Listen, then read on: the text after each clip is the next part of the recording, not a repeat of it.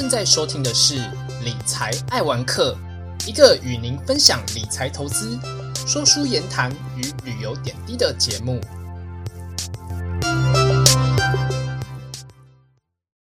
大家好，这是百乐会谈室的第五集，我是主持人汤姆。这集我们邀请到正声广播电台旗下千错万错 Podcast 节目主持人超群，还有慧俊超慧组合来到本频道。那会认识超会组合呢，是因为最近参加了由正声广播电台所主办的播客年会，那刚好由活动的主持人超群而认识到千错万错的这个节目。那是不是先请超群还有慧俊和我们的听众朋友们打声招呼，并且简单的介绍一下自己以及目前所主持的千错万错的 Podcast 节目呢？Hello，我是超群，我是慧俊，我们是千错万错。我以为你要说超会组合，真是没默契。哎呦，我想说就直接喊千错万错都是我的错，直接置入这个节目。那其实可以到我们节目的那个片头来听的。OK。那其实我们的节目呢就很简单，就是想跟大家分享说我们在看房子的时候的相关的一些心得还有想法，因为我们真的太太想买房子。哎，要跟大家讲那个千错万错错是买杯楚哎，还得楚。对，就是错哦，就是买错不能买到错误的房子，就取那个谐音呐。嗯，对，所以呢，这个节目呢，就是希望大家如果喜欢买房子，想要知道房子的一些相关资讯的话，都可以来听哦。那为什么你们当时会想要做这个千错万错这个聊买房的节目呢？因为其实我们两个都是八年级生，然后很想买房子，但我们想要买房子的原因其实不太一样。我就是想要有一个自己的房子。啊，超群呢？超群，我我自己是因为想要有自己可以掌握的空间啊，结果好像也差不多啦，所以我们就偶尔会去看房子，然后也结伴去看过房子，对，所以就觉得啊，心得满满，所以就想要开这个节目来跟大家分享怎么买房，然后呢，到底怎么去看房。因为我觉得看房这件事情水好深哦。对，因为那个看房子的美感多到哦，就是你稍微呃可能漏听了一句话，或者是你可能被哪一句话术给吸引了之后，你会发现你后面会有很大的一些诶比较困难的事情，或者是你可能会被骗啊之类的。所以说，希望把一点一点的细节呢，都跟听众朋友们来分享。真的，魔鬼都藏在细节里面。对。那会不会觉得说，在目前，因为其实现在整个联总会目前是要朝这个升息的方向来前进，那在这样的一个升息带来的这个通膨增温的情况之下，会不会觉得说，现在买房子又难上加难了呢？我其实觉得哦，买房子其实是一个很长期的一个规划，所以我觉得通膨这件事情跟你的利率嘛，反正它就是你都要必须长期考虑的。对，像看以前过去的人买房子可能八趴十 趴的那个房贷，那现在我们大概就是两趴到三趴嘛，因为其实现在越来越高了。可是当你买房子，你也不太可能说啊，我又不是 cash 买房，对，所以你还是会做一个长期的打算啦，都把你的通膨的压力考量进去，然后。到底买不买得起？所以我觉得不是说现在买不买得起，是你可能要规划说你在二三十年来你到底付不付得起？对，而且其实买房子我们。刚刚慧俊讲了嘛，我们一定是跟银行借钱啊，不可能全部用自己的现金，所以你要必须先想到说，第一个你要先存得到头期款，那在第二部分呢，就是你的呃每个月的月付金，呃尽量可以在你的薪水的三分之一到一半之间。如果说真的没有办法在这个 range 之间，可能已经超爆表，那那代表说那个房子的总价不适合你，所以呢，必须要能够住进那个房子，又要可以兼顾说你每个月可以付得出来，不然到时候房子都。被法拍了就糟糕了。主持人会想要问吗？就是确定真的找得到，就是月付三分之一还可以买得起的基本上我们自己在找的话，呃，真的很难呢。因为现在如果你假设一千万的房子好了，你就必须贷八百万。那你贷八百万的话，如果以两趴的利息，那每个月呢，可能要缴的费用大概就已经接近三万块。那三万块的话，就不用说，你还有什么税费，或者是有很多的，像是什么管委费、管理委员费啊，或者是呃一些费用，离离扣扣加起来，可能就超过三万喽。那你的薪水可能要十万才能买这个呃总价一千万的房子。所以说，有些人你可能要去考量自己有没有办法负担，或者是有没有你的另外一半可以跟你一起负担。对，真的，这个其实门槛好像对于小资族来说，其实相对的。还算蛮高的。其实，如果说要到月薪十万的这个水准，然后拨三分之一的话，这样其实会需要可能以这个薪资水准，小资族来说，可能大概只有一些可能在高科技业前端的这一 群人，可能比较有机会。不过，呃，刚刚汤姆尼有说通膨增温会不会让买房更加的难呢？我觉得，其实我们一开始在设定买房子的时候，我们就先想好了，大概就会把那个每个月的那个利每年的利率估在大概两趴到二点五趴。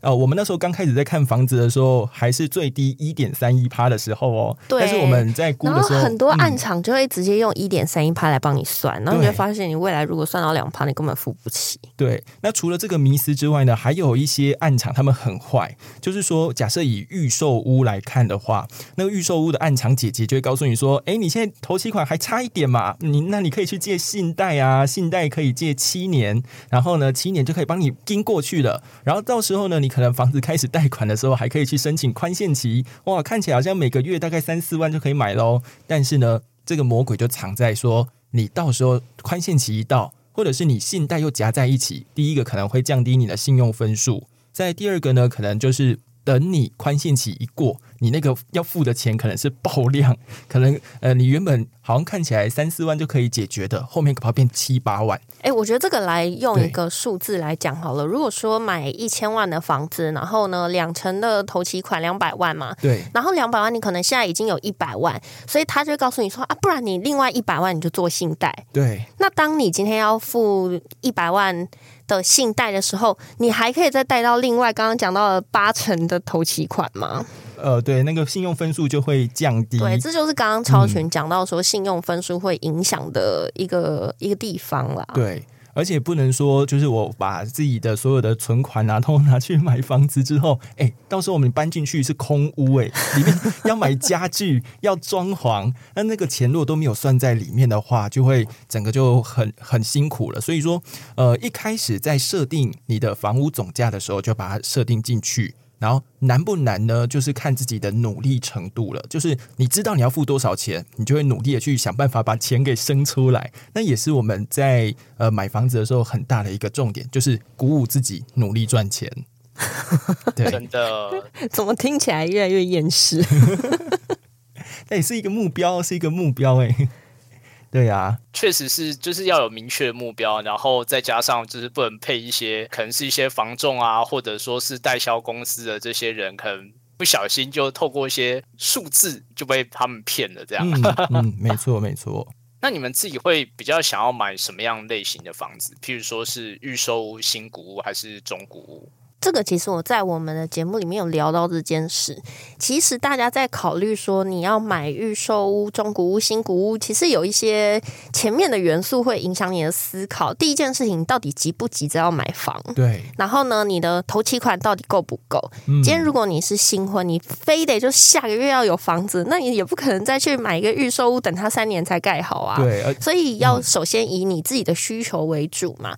那需求在第二件事情就是你到底有多少钱？对，如果说你可能预期你每一年都可以存到一百万，那你三年后好了，你可能就可以想说啊，可是我现在没有现金，可是我三年后会有这么多的钱，那你是不是就可以考虑去买预售屋？嗯，那可能你就住一个新的房子。那我觉得中古屋、新古屋比较让我觉得小资族啦比较难。呃，投入的原因就是我没有那么多的 cash，就现阶段并没有那么多的投期款，没有那样的现金，所以根本就没有办法买一个已经成屋在你眼前的这样的房子。不过我觉得这些都是风险啦，就是说你买预售，相对于说你个风险高，可是你相对来说你的选择性反而比较多，因为呢，你不会是。挑人家剩的房子，对对，那再来就是你的费用当然也会买到比较低一点，可是相对来说你承担的风险就比较高。但我后来仔细的想想，因为我以前是一个绝对死都不买预售屋的人，我觉得这些东西根本就不应该存在这个世界上啊！哪有人卖一个未来才会出现的产品？嗯，所以呢，我那时候就一直有一个想法，就觉得说我一定要买。就是已经盖好的房子，然后看来看去，我就觉得 天哪，我越看越绝望，因为会觉得说，我一辈子到底什么时候有这个房子呢？我现在给我一百万好了，我三年后会有三百万吗？那那时候房子会不会已经一千万房子变一千两百万了？那我永远都追不到那个价格。嗯，因为像我自己刚开始在看房子的时候，我就是以新房子为主。那新房子如果是已经盖好的话，天呐，因为他现在还要去计算那个公设，所以你一样的，比如说你全幢平数以。三十平来看好了，你的室内空间可能只剩下二十平不到哦。嗯，对，那然后就会觉得说，哇，空间好小哦。那我以后如果可能要成家立业，家里有很多人的话，那根本就住不进去。那再来就是，哎，如果是预售屋的话，你就可以先慢慢的存钱，然后让你比较没有压力的去存钱。所以我们后来呢，就是评估之下呢，才会想说以预售屋为主。那因为我自己小时候所住的房子，就是我爸妈他们一结婚就买了新房子，所以我小时候就是生活在一个新房子的空间。那中古屋啊，这个可能是比较像是爷爷奶奶家。那我就觉得，嗯，相较之下还是比较喜欢住新房子，不如呢就以新房子为主。我们喜欢那种一起慢慢变老的那种浪漫感哇，你真的是很浪漫。不过，因为我自己在看那个预售屋的时候，其实预售屋因为它还没盖好，所以很多东西都要凭想象。有时候呢，你在那个呃预售屋暗场的时候，它就会搭建一个就是那个展售中心，盖一个样品屋给你看。对，然后你就会进去了，就哇天呐，哦天花板好高哦，然后呢还有冷气哦，采光很棒，然后每个家具好像都塞得进那个房子里面，但其实那个都是呃他故意做出来给你看的。因为它可能墙壁的厚度就变薄啊，或者是家具可能选小一点点的家具，所以就会让你有一种错觉，好像哎什么都塞得进去。那实际上呢，你还是要去衡量一下你平常的生活空间、生活习惯，这样的空间适不适合你用。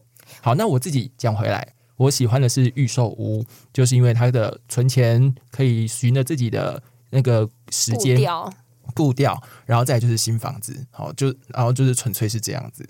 其实我觉得房子好像大概过了十年之后，就会开始有一些 东漏西漏的状况会出现。东漏西漏，就比如说可能管线啊 开始有一点问题呀，就是让我觉得说，好像过了嗯房子过了某一个期限之后，就会慢慢的开始变得不好住。哦，当然，我觉得预售物也有很多一开始就不好住了，一开始可能就要要修漏水之类的。没有，因为我们自己在这样子看房子的经验下来的话，我们真的很希望说，呃，我们就得出一个答案，就是怎么样你都可以住到新房子，就是你可能住它五年，你就可以换到一个新的地方去。假设啦，哦，因为你不可能陪着这个房子住一辈子，或者陪着它变老，因为你陪着它变老，它也陪着你变老。但以前的早期的房子可能比较有价值，因为土地的占有的那个范围比较大。但是现在的新房子呢，可能因为土地持分变小了，所以你陪它越久，它越没有价值，所以还不如呢，五年、十年，你可能就换个房子，然后就可以。换到一个新的地方，我觉得他刚刚讲到那个土地持分的意思，就是说啊，如果我们是买一般就是所有权的房子的来说的话啦，你通常在签合约的时候，他会告诉你说，你这个房价里面有多少钱是屋子的价格，对，然后有多少钱是土地的价格，嗯，那就变成说啊，你看屋子会一直折旧，对，可是呢，土地它可能会随着时间的呃推进，可能会有一些涨幅，但是通常啊，就是这也会影响到说。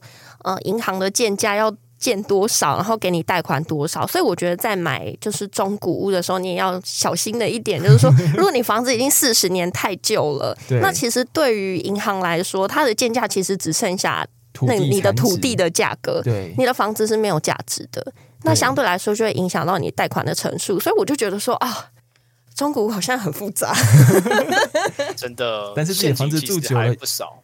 自己的房子如果住旧了，也是中古屋啊。对啦，哎呀，所以要趁它还有点价值的时候，赶快卖掉换新的。哎，哎，不过就很好奇啊，因为刚刚其实超选有提到，就是说可能住了一阵子之后，然后就换一间房子。那这样你们在换的时候，也是去换比较偏向是预售屋的形式吗？还是说会是？好，因为我们现在都还没买房子啦，所以说我们也还在看，也还没有那个换屋的那个考量。但是呢，我们在买第一屋的时候，其实我们就会先去评量说未来它好不好卖。就是说，我们现在是我们是第一手嘛。假设我们买了一间房子，我们是第一手，但我们要把它交给第二手的时候。会不会有比较够的人，就是有很喜欢这样子的位置啊，可能风景啊或地段的人会？其实我觉得啦，通常你在买起家处的时候，第一件事情你可能资金没有到那么高，是，所以呢，你会有很多很多自我的限制。可是当你第把第一栋房子卖掉的时候，你是不是手上就会多现金？对，那你可能就可以去考量到说，哎，我是不是买新古屋，或者是买其他更大的房子？你相对来说，你的选择就变多了啦。对。等于说，你可能，我觉得可以换一个思考，是说，嗯，我先用三年去存够我第一栋房子的头期款，我就拥有了一个房子嘛，对不对？嗯。那我再透过把这栋房子卖掉，拿到现金去作为第二栋房子的头期款。对，没错。有些人会是这样，但是呢，诶，现在吼，大家就卡在一件事情，就是因为现在房价一直在涨，所以说，等你把你旧的房子给卖掉之后的那笔钱。哎，它到底是可以帮你换多大间的房子呢，还是可能会变得更小间？那我觉得这就是个人选择啊。有些人第一栋房子，像我现在就在看桃园啊，可是我可能 工作在台北，那是因为我现在钱不够啊。对。但如果我有现金，我可能就会考虑台北的房子啊。哦，但是变小间没关系，只要在台北就好。我不知道我三年后、五年后的心情会是如何，搞不好我结婚了嘞，搞不好老公有房子呢。哦，了解，那就变成你卖掉，然后就存有钱在手上，这样子也说不定。那我就当个富婆也不错。所以其实未来还蛮难说的啦，我们很难说未来会变怎么样，但是我们就是边看边规划，因为我们自己看那么多间房子下来哦，就就觉得有一种意思就是。房子跟人啊是有缘分在的，对，就是你有缘分的，你就是觉得嗯都很好啊，然后各方面可能小缺点都可以忽略它，然后就是跟你有缘，你就会决定想要买它了。如果说它跟你没有缘分的话，你真的是那个眼睛哦都不会想再看他一次。我走进去就想走出来，我真的遇过那种暗场，就是我走进也，我觉得无关乎说他到底是不是我喜欢的销售方式，有些就是你走进去你就突然觉得嗯。我就是不舒服，对，然后就一直想要走。对，因为像呃，我曾经有看过一个暗场哦，就是预售屋暗场，它是非常的热闹。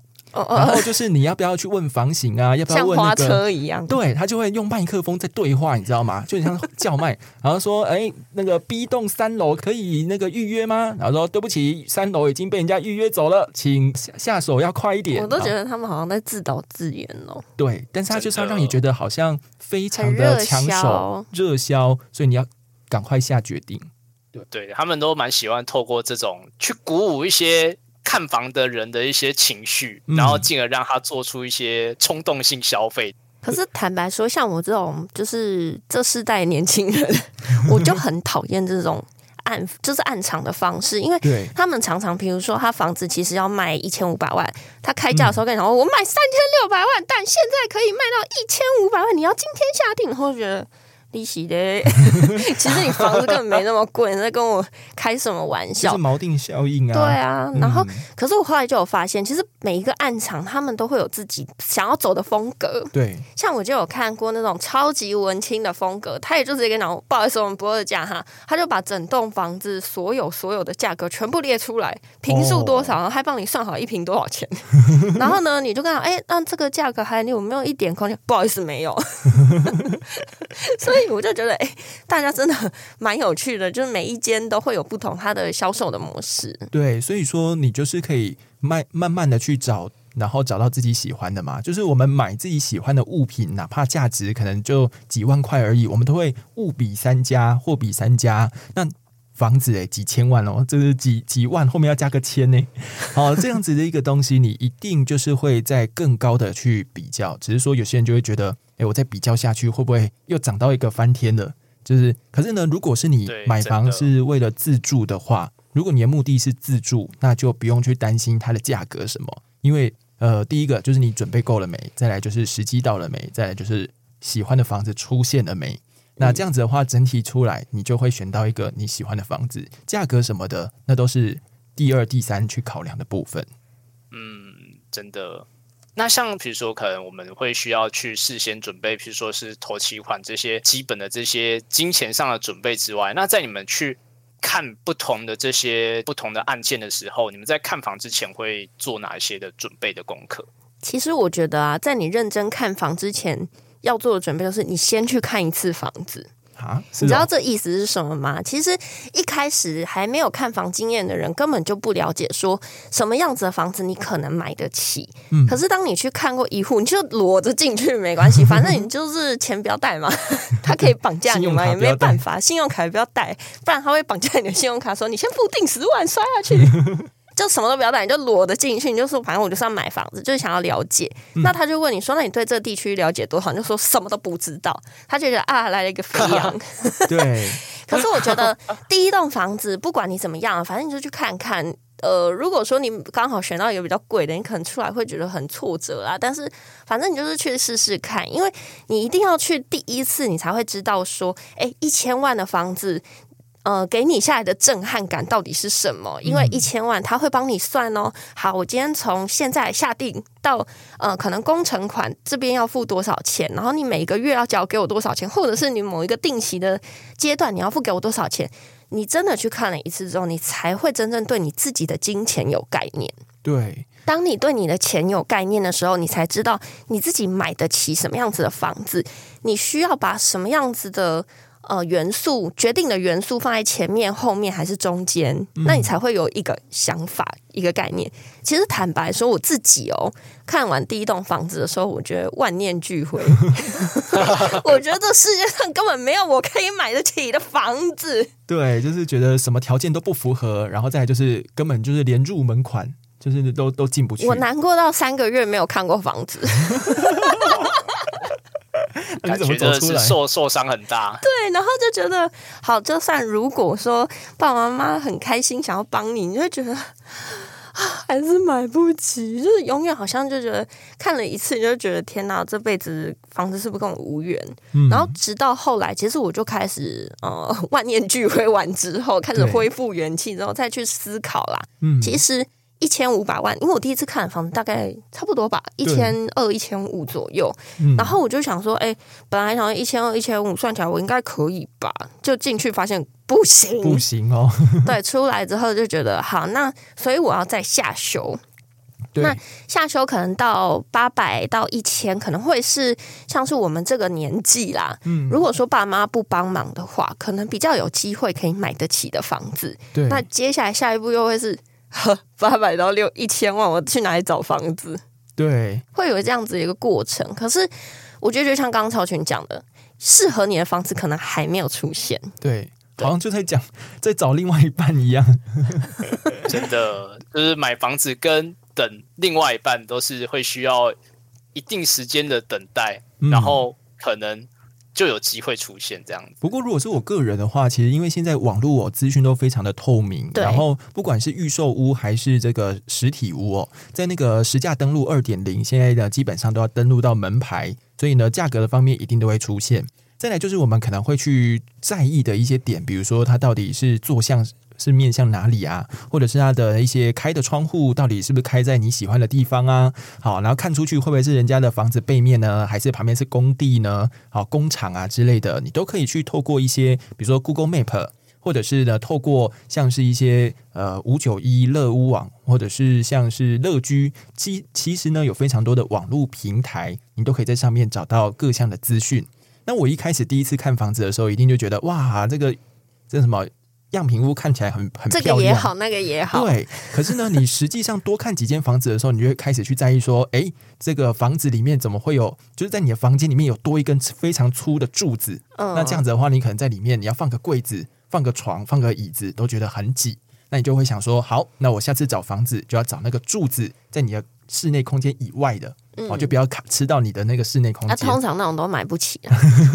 哎，没有，现在有有一些案子真的是把那个柱子都设在外面哦，你还是可以去找到的。对，所以要多看几个。然后再就是可能因为有柱子就会有梁嘛，对不对？梁跟柱是密不可分的，是一个结构很重要的。那那个梁如果出现在边边角角都还好，如果出现在你的那个主卧室的床的上头，就是你头一看上去就是凉的话，你会不会觉得不舒服？有些人不会，但如果你会觉得不舒服的话。那这样子的房型可能就不适合。有些人还会在意，就是那个沙发头顶上是不是凉这件事情，也会有人在意。所以其实你就是去样品屋看看吧，你就走看看，说呃这里是不是突然怪怪的？像超群就跟我讲过，他说他不喜欢浴室走进去突然发现哎头顶总有一个凉。对，就是那个空间感。可能要去 follow 一下，然后再就是说你的室内的高度，还有它的隔音的程度，以及呢你的房子隔壁会不会是电梯，旁边是不是逃生梯？对，哦，那可能旁边的有人在那边走来走去，对，可能就会吵到你之类的。然后电梯就叮咚，对，所以都是需要经验，或者是你自己多看几间之后，你就会慢慢知道说，哎。电梯我倒是不 care，我比较 care 凉的问题哦，或者是哎，我那个浴室太小间，或者是没有浴缸，我不喜欢，我一定要找有浴缸的。那你就会慢慢的透过去看过一间一间房子，把你喜欢的那个顺位排列出来。我觉得像刚刚他讲说，去看房子之前，你先去上网去 Google 一下，就是这个房子的资讯，这个暗场的资讯，其实有很多很重要的事情。第一件事情就是这个建商到底能不能买。大家可以查一个关键字，黑心券、黑心的建商是不是？对，什么？就是我们不要讲哪个建商不要买嘛，但是呢，我们可以直接 Google 哪些建商不推，就是你就 Google 这样子。这个这个词这段词，然后它就会跳出，可能大概有八个吧。哦，就是听众朋友要记得这个关键词哦。对，前几名不推荐的，那你就是可能尽量避开，或者是他不管在包装的美轮美奂，你都要跟他说谢谢谢谢。或者是说那些集团下面还有关系企业，一家一家都名字都不一样，子公司，所以你还是要靠自己去。反正现在大家都很会肉搜嘛，就是肉搜一下，你现在去看得见它到底好不好，或者是说。像我就很喜欢逛那个靠背建商，脸书上面都有。然后只要有人买叉叉的房子，然后出来问说：“哎，请问这个东西好吗？”然后大家就会开始轰他说：“你有没有做功课？”啊 所以什么网友都可以是你很好的资讯来源还有一个啦，mobile mobile 零一对论坛，我觉得也很不错。对。你有时候会在那个 Mobile 零一找到一些已购户群组，没错，对啊，就是透过大家的经验，然后论坛嘛，然后就是可能媒体不愿意报的，或者是有一些你找不到的资料，但透过论坛大家的分享，你就可以在上面找到。所以，觉得除非你真的很喜欢看房子，不然你是真的是为了实际运用想要去看房子，你走到暗场发现这东西根本不是你要，你会觉得很浪费时间。对对。就是把那个时间花在自己网路先筛选过一遍，然后真的很喜欢的，你再去约时间，然后到现场去看，这样会比较有效率。嗯，真的，真的，真的，对啊？谢谢超群还有慧俊的这个分享啊！其实刚刚真的是透露蛮多一些，就是看房之前的一些需要去可以做做的一些准备，然后还有看房的过程当中可以去注意到的一些小细节的地方。嗯，那。我之后也会把就是刚刚千错万错这个 podcast 的这个连接贴在我们这一集节目的这个资讯栏。那如果想要了解更多关于买房的一些知识的一些听众朋友们呢，也可以去听听看这个千错万错的 podcast 节目哦。那最后呢，如果你对于本集有什么样的看法或想法的话，也都可以留言或者说是私讯我们的 FB 粉砖或者说 IG 哦。那我们下一集再见喽，拜拜。